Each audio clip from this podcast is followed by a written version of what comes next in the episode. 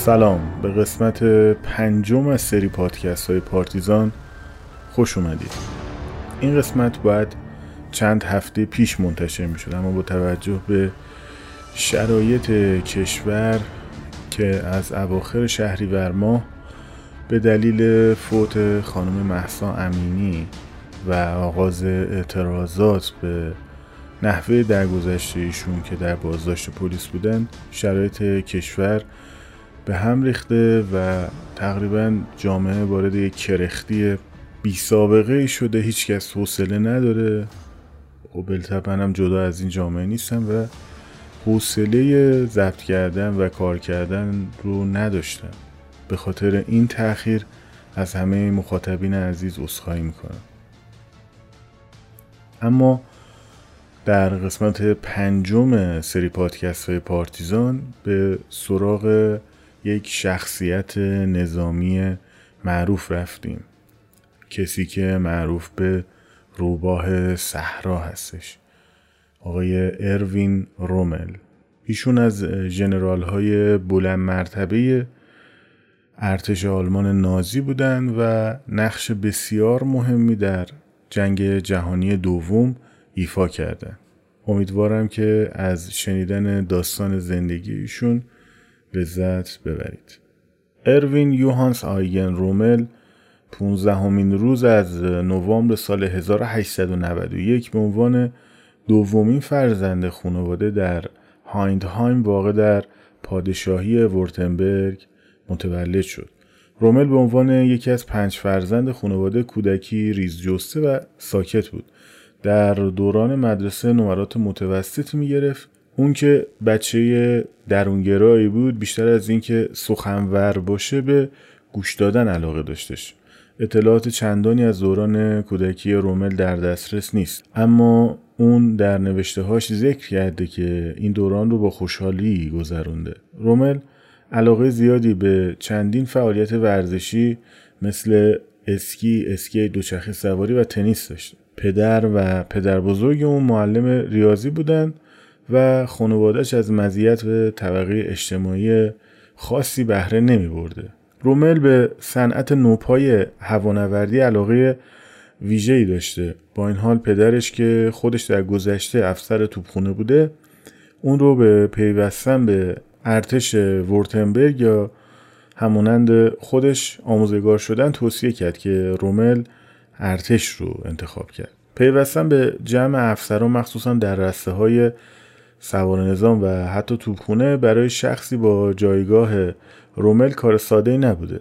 رسته توپخونه و مهندسی درخواست او رو رد کردن. تنها گزینه باقی مونده برای اون پیاده نظام بود. در ماه مارس سال 1910 هنگ 124 پیاده نظام خواهان دریافت گزارش آزمایش های پزشکی رومل شد. پزشکان فتح کشاله رون رو در اون شناسایی کردند.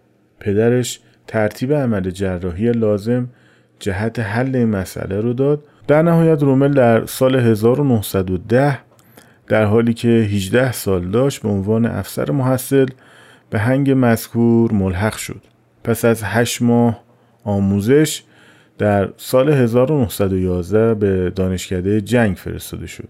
رومل در تمام موضوعات تحصیلی در سطح متوسط قرار داشت جز رهبری که در اون نمره های خوب رو دریافت می‌کرد. افسر فرمانده دانشکده رومل اون رو مرد جوان بسیار جدی و سربازی مفید توصیف کرده بود روز 15 نوامبر همون سال فارغ التحصیل شد و با بازگشت به هنگ خودش در ژانویه سال 1912 به درجه سطفان دومی نائل اومد و خدمت در نیروی زمینی رو آغاز کرد. رومل تا روز یک مارس سال 1914 در هنگ 124 باقی موند. سپس به هنگ 49 توپخانه صحرایی پیوست. با آغاز جنگ جهانی اول رومل به هنگ 124 پیاده نظام برگشت و دو روز بعد با این یگان در قالب ارتش پنجم آزم جبهه غربی شد. به جهت مأموریت تدافعی ارتش پنجم هنگ اون مدتی رو در نزدیکی مرز صرف آموزش نیروهای خودش کرد در این زمان رومل چند هفته رو درگیر درد شکم بود به هر صورت با آغاز پیشروی ارتش پنجم از روز 18 اوت سال 1914 رومل عموما در مأموریت های شناسایی و پیام رسانی مشارکت می‌کرد. از روز 21 اوت رومل به عنوان فرمانده دسته در ناحیه رود میوز در جبهه وردان وارد میدان نبرد شد. رومل معمور به تصرف یک روستا در جنوب غربی بلژیک بود. در این مأموریت با وجود مهالود بودن هوا و جدا افتادن دسته او از مابقی گردان با موفقیت مأموریتش رو به انجام رسوند. رومل در میدان نبرد عملکرد قابل توجهی از خودش نشون داد. اوایل ماه سپتامبر به عنوان آجودان گردان انتخاب شد.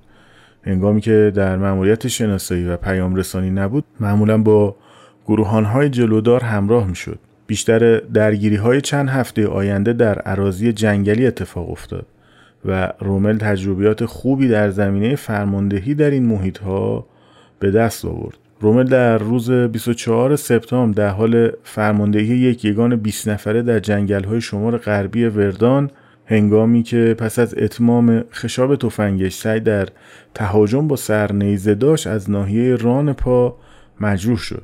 اون پشت یک درخت بلوط پناه گرفت و مدت کوتاهی بعد توسط نیروهای خودش نجات پیدا کرد. رومل به آلمان برگردونده شد و روز سی سپتامبر نشان درجه دو صلیب آهنین به اون اعطا شد. رومل با زخم کاملا التیام نیافته پیش از روز کریسمس از بیمارستان خارج شد. اون میبایست به گردان جایگزینی با مسئولیت آموزش سربازان جدید و مراقبت از مجروحان پیش از اعزام مجدد ملحق می‌شد. اما ماه ژانویه سال 1915 به درخواست خودش مجددا به هنگ 124 بازگشت. رومل فرماندهی گروهان نوح هنگ رو در جریان تهاجم دیگری در وردان به عهده گرفت. شرایط محیطی در این موضع با نبردهای گذشته اون کاملا متفاوت بود و تجربیات جدیدی رو به رومل اضافه کرد. وظیفه اصلی اون بهبود شرایط سنگرها و امنیت بخشی بیشتر به اونها در برابر تهاجم توپخانه دشمن بود. رومل با یک دسته از نیروهای خودش روز 29 ژانویه با گذر از سیمخاردارهای یک موضع فرانسوی چهار نقطه مستحکم رو تسخیر کرد و ضد حمله یک گردان از دشمن رو دفع کرد. یگان اون در جریان این تهاجم به محاصره نیروهای فرانسوی افتاد. اما رومل تونست با شکستن مواضع دشمن به خطوط خودی بازگرده. این اقدام نشان درجه یک صلیب رو در روز 22 مارس برای رومل به عنوان نخستین صدفان هنگ به ارمغان آورد. ماه جوان اون یک دسته از سربازان رو در تهاجمی در آرگون فرماندهی کرد. ماه ژوئیه زخمی جوزی در ناحیه پا برداشت و به سبب اون برای مرخصی به خونه رفت. رومل ماه سپتامبر به درجه صدفان یکمی ترفی یافت. اون در ماه اکتبر سال 1915 به عنوان فرمانده یک گروهان از سربازان به گردان جدید کوهستان ووتنبرگ منتقل شد. بعد از تمرینات فشرده در ارتفاعات اتریش رومل با این یگان ابتدا بین ماههای دسامبر 1915 تا اکتبر 1916 در ناحیه وژ در جبهه غربی بود بعد از اون اون با یگان خودش به رومانی منتقل شد رومل در رومانی برای اولین بار رزم متحرک رو تجربه کرد رومل و نیروهاش در ماه ژانویه سال 1917 در یک حمله شبانه و در شرایط یخبندون در مواضع دشمن رخنه کردند. اونها خودشون رو به یک روستا در 20 کیلومتری شمال فوکشان رسوندن. در این عملیات اونها موفق شدن که 400 نفر از نیروهای دشمن رو به اسارت خودشون در بیارن. بعد از مدتی که از استقرار گردان رومل در جبهه غربی بین ماهای ژانویه تا ژوئیه سال 1917 مجددا اونها به رومانی برگشتند در این موقعیت روز نهم اوت رومل حمله جسورانه و موفقیت آمیز رو تقریبا با تمامی نفرات گردانش در ناحیه کشنا فرماندهی کرد خودش در جریان این تهاجم از ناحیه بازو زخمی شد گردان اون اواخر ماه اوت از خط مقدم خارج شد و مدتی رو صرف استراحت کردند. رومل با این گردان ماه سپتامبر راهی ایتالیا شد. یگان رومل در ناحیه مونتماژور پس از شکستن خط مقدم دشمن در روز 24 اکتبر یک آتشبار توپخانه ایتالیایی رو به غنیمت گرفت. با قرار دادن یک گروهان در این موزه رومل به پیشروی ادامه داد. وقتی یک گردان ایتالیایی به یگان پشت سر اون حمله کردن رومل به موقعیت بازگشت و با حمله به دشمن از پشت سر بیش از هزار نفر از اونها رو وادار به تسلیم کرد. رومل با پیش بردن چهار گردان یک جاده اصلی رو قطع کرد. یک کاروان تدارکاتی رو به غنیمت گرفت و حدود دو هزار نفر رو به اسارت خودش در آورد اون از مدافعین خواست تسلیم شوند تا 1500 نفر دیگه به شمار اسرای اون افزوده بشه. در روز 26 اکتبر با تصور اینکه تمامی منطقه پاکسازی شده به اون دستور بازگشت داده شد. اما رومل با آگاهی از اشتباه بودن این تصور با سرباز زدن از فرمان همراه با صد نفر از نیروهاش حمله ای رو به قلعه ماتاژور صورت داد و موفق به تصرف این قلعه شد تا صدها تن دیگر رو به اسارت در بیاره. پس از عبور از رودخانه تالیامنتو روز هفت نوامبر به رومل دستور داده شد تا گذرگاهی رو که توسط ایتالیایی ها محافظت می‌شد مورد حمله قرار بده. حمله اولیه اون با سه گروهان پیاده نظام و یک گروهان مسلسل موفقیت آمیز نبود. سه روز بعد یگان رومل از رودخانه پیاوه گذر کرد و با به اسارت درآوردن صدها نفر بر شهر لونوگارنو مسلط شد. با این درخشش رومل نشان پر لومریت رو روز 18 دسامبر سال 1917 دریافت کرد. بدین شکل رومل با نشان دادن تاباوری بالای جسمی و روانی جسارت زیاد و بهرهگیری از قافلگیری دشمن آوازهی برای خود به عنوان یک افسر جزء برجسته ایجاد کرد. پس از مدتی مرخصی روز 18 ژانویه سال 1918 به ستاد سپاه 64 منتقل گردید. رومل در روز 18 اکتبر سال 1918 به درجه سروانی رسید. پس از پایان جنگ اول جهانی روز 21 دسامبر به هنگ 124 پیاده نظام برگشت. با انحلال این یگان به گردان 32 امنیت منتقل شد. رومل روز 21 دسامبر سال 1920 به رایسور پیوست. رومل در رایسور فرمانده گروهان چهار هنگ سیزده پیاده نظام در اشودگارد شد.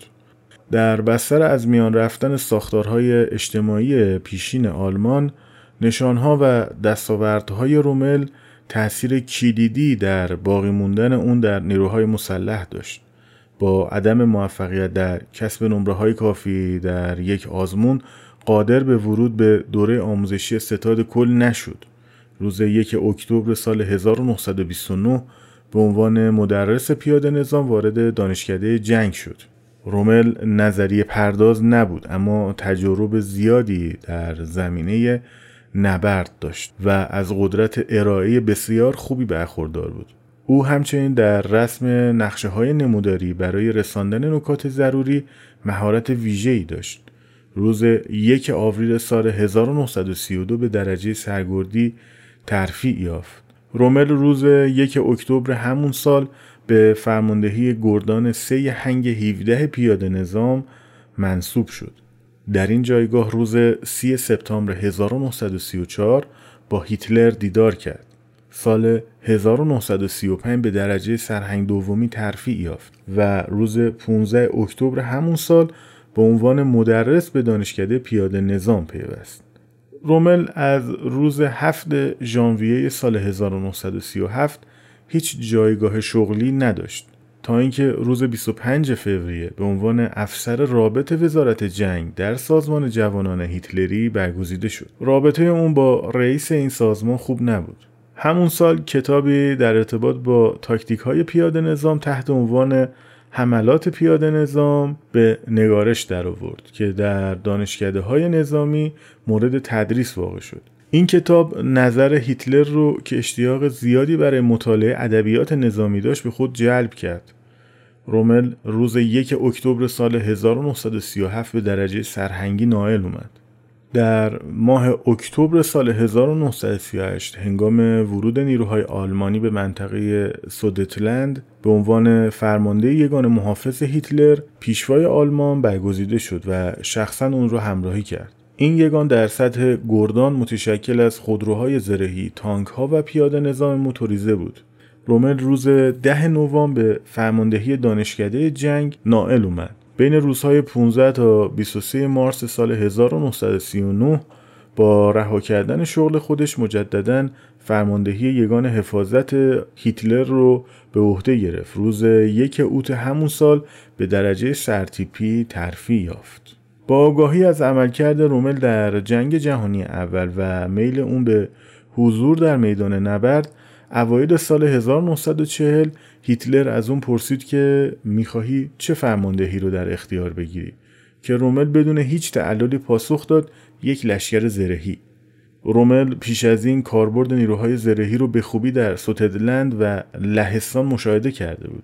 بدین ترتیب روز 12 فوریه سال 1940 برای مشارکت در نبرد فرانسه به فرماندهی لشکر هفتم زرهی منصوب شد. از ده فرمانده لشکرهای زرهی این نبرد رومل تنها شخصی بود که قبل از این هیچ تیپ یا لشکری رو فرماندهی نکرده بود و در نبرد لهستان شرکت نکرده بود.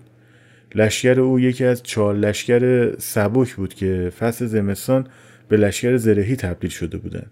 با استقرار در گودسبرگ رومل تنها سه هفته فرصت داشت تا پیش از آغاز عملیات با نیروهای خودش آشنا بشه. اون تمرینات میدانی در هر شرایط آب و هوایی و همچنین نبرد شبانه رو برای لشکر خودش ترتیب داد. رومل برای آماده شدن جهت مأموریت محول شده به مطالعه کتابهای رزم زرهی از جمله متون انگلیسی پرداخت.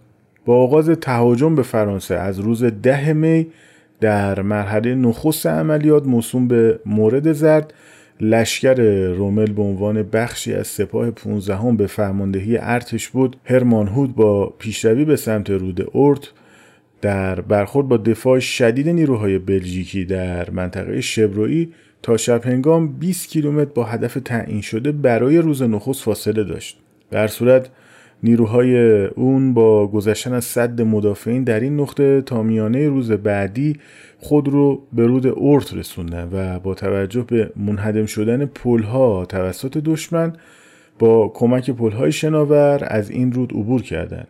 عبور سریع یگانهای اون از این رود ضمن برخورد با ضد حملات کمتوان تانک های فرانسوی موجب پراکنده شدن نیروهای دشمن در اون سوی رود و گریختن اونها به درون جنگل های منطقه شد. به دستور رومل دو دسته از نیروهاش در تعقیب نیروهای دشمن شروع به تیراندازی کور به سمت این جنگل ها کردند تا عناصر سوار نظام اونها رو دور نگه دارن تأخیر پیش اومده در روز پیشین موجب الحاق نیروهای کمکی شامل هنگ 31 زرهی و گردان 8 شناسایی از لشکر پنج زرهی به لشکر اون جهت یورش نهایی به سمت رود میوس شد. یگانهای موتوریزه رومل بعد از ظهر روز دوازده می در ناحیه دینان در کرانه رودخانه میوز بودند. تا نیمه شب گردان هشت شناسایی در نقطه بیدفاع در آیووار راهی آن سوی رودخانه میوز شد. و موفق به گشودن سرپلی در آن سوی رودخانه شد. این یگان که تنها به صورت موقتی تحت فرمان رومل قرار داشت در حقیقت نخستین یگان آلمانی بود که از رود میوز میگذشت. صبح روز بعد ما بقیه نیروها نیز با پلهای شناور زیر گلوله باران شدید دشمن شروع به گذر از این رود با 75 متر عرض کردند. با این حال با تحمل تلفات سنگین تنها تعداد کمی قادر به عبور از میوز شدند. توپخانه رومل قادر به کوبیدن مواضع به خوبی استطاع شده دشمن در آن سوی رود نبود تا اینکه او دستور به آتش مستقیم تانک های پنزر سه و پنزر چهار و توپخونه ها به منظور سرکوب نیروهای دشمن داد. رومل همچنین فرمان به آتش کشیدن خانه های آن سوی رود چهت جهت ایجاد پوشش دود رو صادر کرد. بدین شکل پیاده نظام موتوریزه لشکر قادر شد تا ظهر روز 13 می مقاومت دشمن در آن سوی رود رو از بین ببره و تا عمق 5 کیلومتری پیشروی بکنه. در این میان رومل با در دست گرفتن مستقیم فرماندهی گردان دو از هنگ هفت پیاده نظام خود با نخستین قایقها از رود گذر کرد. اون به مهندسین دستور داد یک پل معلق رو روی این رودخونه ایجاد بکنه. وقتی پل ساخته شد رومل نخستین کسی بود که با خودروی فرماندهی از روی اون عبور کرد. تجهیزات پلسازی که از راه آردن به خط مقدم رسیده بود تنها برای یک پل کافی بود. رومل در تماس با ارتش بود هرمان هود اصرار داشت تنها پل احداث شده در این ناحیه صرفا توسط لشکر اون استفاده بشه.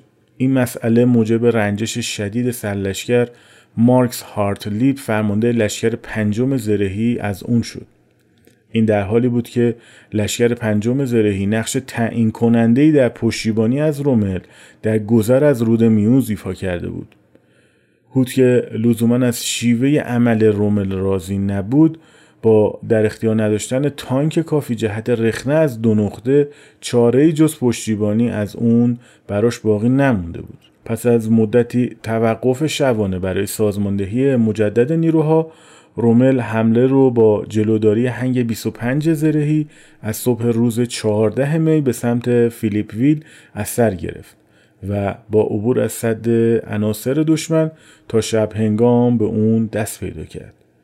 رومل طبق معمول سوار بر یکی از تانک ها شخصا عملیات رو رهبری می‌کرد. تانک اون دو بار مورد اصابت آتشبارهای توپخانه دشمن قرار گرفت و با برخورد گلوله به پیریسکوپ رومل از ناحیه گونه راست زخمی شد رومل به سختی خودش را از تانک بیرون کشید و از زیر آتش دشمن خارج شد به نقل از سروان هانس لوک فرمانده یکی از گروهانهای اون رومل به صورت پیاده پیشروی رو ادامه داد که تاثیر بسزایی بر روحیه نیروهاش گذاشت با ناتوانی فرانسوی ها در اجرای به موقع ضد حمله اون تونست در همکاری با هواپیماهای لوفتوافه در استحکامات کم عمق مرزی رخنه کنه و روز 16 می در ناحیه اوسنس وارد خاک فرانسه بشه. رومل بدون توقف روز بعد از رودخونه سامبر گذر کرد تا در از 48 ساعت 80 کیلومتر پیشروی کرده باشه. رومل با استفاده از راه های فرعی و روستایی از عدم وجود موانع جاده قابل توجه به ویژه میدانهای مین در فرانسه که غالبا در مسیرهای اصلی قرار داشتن بهره کامل رو برد پیشروی بسیار جلوتر از پیاده نظام و توپخونه کاری نامرسوم و خطرناک بود اما عمل جسورانه رومل موجب به هم ریختن سازمان دفاعی فرانسوی ها و تضعیف روحی اونها شده بود. پوشش خوب هوایی لوفتوافه تاثیر ویژه‌ای در فراهم آوردن امکان پیشروی عمیق و بیمهابا در عراضی دشمن برای نیروهای رومل رو به ارمغان آورده بود. تاکتیک های غیر متعارف رومل ستاد کل رو به وحشت انداخته بود. حتی هیتلر خواهان توقف چنین پیشروی بیپروایانه ای شده بود. به هر صورت با خارج شدن خودروی فرماندهی اون از برد رادیویی فرماندهی گروه ارتش دستور توقف صادر شده به اطلاع رومر نرسید. نیروهای اون به سمت کامبرای حرکت کردند و خود رو به اونجا رسوندن. در این هنگام در نهایت ارتش بود هوت به رومل فرمان داد پیشروی به سمت آراس رو تا هنگام رسیدن پیاده نظام متوقف کنه پس از ملحق شدن لشکر پیاده نظام اس اس به اون رومل حرکت رو ادامه داد و تا روز 21 می خودش رو به آراس رسوند. لشکر اون پس از مقداری درگیری سخت در پی ضد حمله قوای بریتانیایی با عبور از رود آراس روز 22 می حرکت خود رو در پی گرفتند. با محاصره شدن این شهر از جانب شمالی توسط نیروهای رومل بریتانیایی ها روز بعد آراس رو رها کرده و از اون عقب نشینی کردند. رومل در روز 23 می به کانال آ در دیواره جنوبی شهر دانکرک رسید و موفق شد این شهر رو به محاصره خودش در بیاره. لشکر رومل در کنار سایر لشکرهای زرهی ورماخت در حرکتی موسوم به برش داس در نهایت بیشتر نیروهای فرانسوی و بریتانیایی رو در بلژیک به معاصره خودشون درآوردن. پس از مدتی توقف رومل در روز 26 می حرکت رو از سر گرفت و در جهت لیل از کانال آ گذشت. پس از تسلیم شدن باقی مونده نیروهای متفقین در دانکرک لشکر رومل مدتی از خط مقدم خارج شد. تا این زمان نیروهای رومل حدود 7000 نفر رو به اسارت خودشون درآورده بودند و بیشتر از 300 تانک دشمن رو منهدم کرده بودند. رومل روز 27 می مفتخر به دریافت نشان صلیب شوالیه صلیب آهنین گردید او نخستین فرمانده لشکری بود که این نشان رو دریافت می‌کرد رومل روز دو جوان برای دیدار با هیتلر فرا خونده شد پیشوا از اون استقبال گرمی کرد با آغاز مرحله بعدی نبرد از روز پنج جوان رومل بین آبوویل و آمین از رودخانه سم گذشت لشکر اون روز 6 جوان به ساحل کانال مانش رسید و با چرخش به سمت شمال شهر سنوالری رو به معاصره خودش در آورد. تا روز 12 جوان تمامی نیروهای فرانسوی که شامل یک سپاه و یک لشکر بریتانیایی بودند با دادن بیش از دوازده هزار نفر اسیر از جمله چندین ژنرال در این موقعیت تسلیم لشکر رومل شدند. رومل رفتار بسیار معدبانه با این اسرا داشت و به اونها احترام گذاشت. رومل با طی 100 کیلومتر در عرض چهار روز در البوف در نزدیکی روان به رود سن رسید.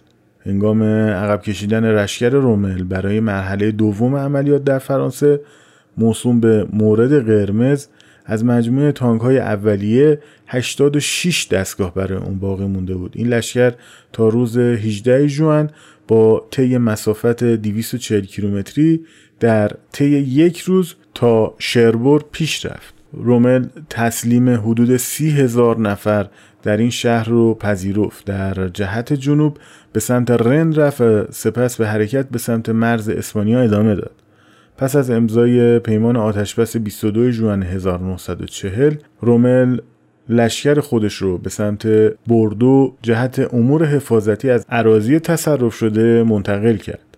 اون و نیروهاش در جریان نبرد فرانسه در مجموع حدود 100 هزار نفر رو اسیر کرده و بیش از 300 توپ و 450 تانک و زره رو به غنیمت گرفته بودند یا منهدم کرده بودند.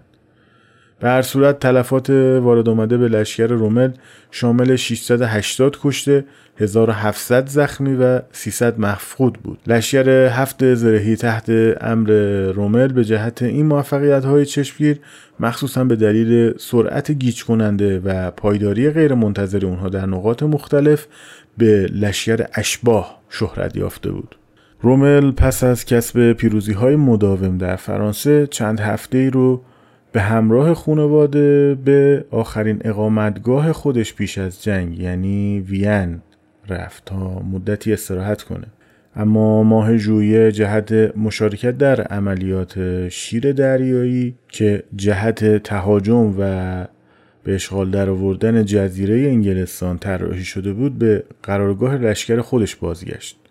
به هر صورت با عدم دستیابی به برتری هوایی بر فراز منطقه این عملیات در ماه اکتبر به دستور هیتلر لغو شد. خب در اینجا به پایان قسمت پنجم از سری پادکست های پارتیزان می‌رسیم. انشالله ادامه زندگی نامه آقای رومل رو در قسمت ششم پیگیری خواهیم کرد.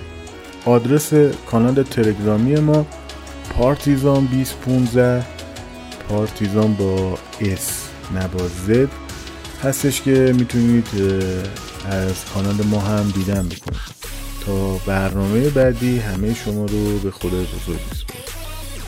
خدا یار و نگهدارتون باشه.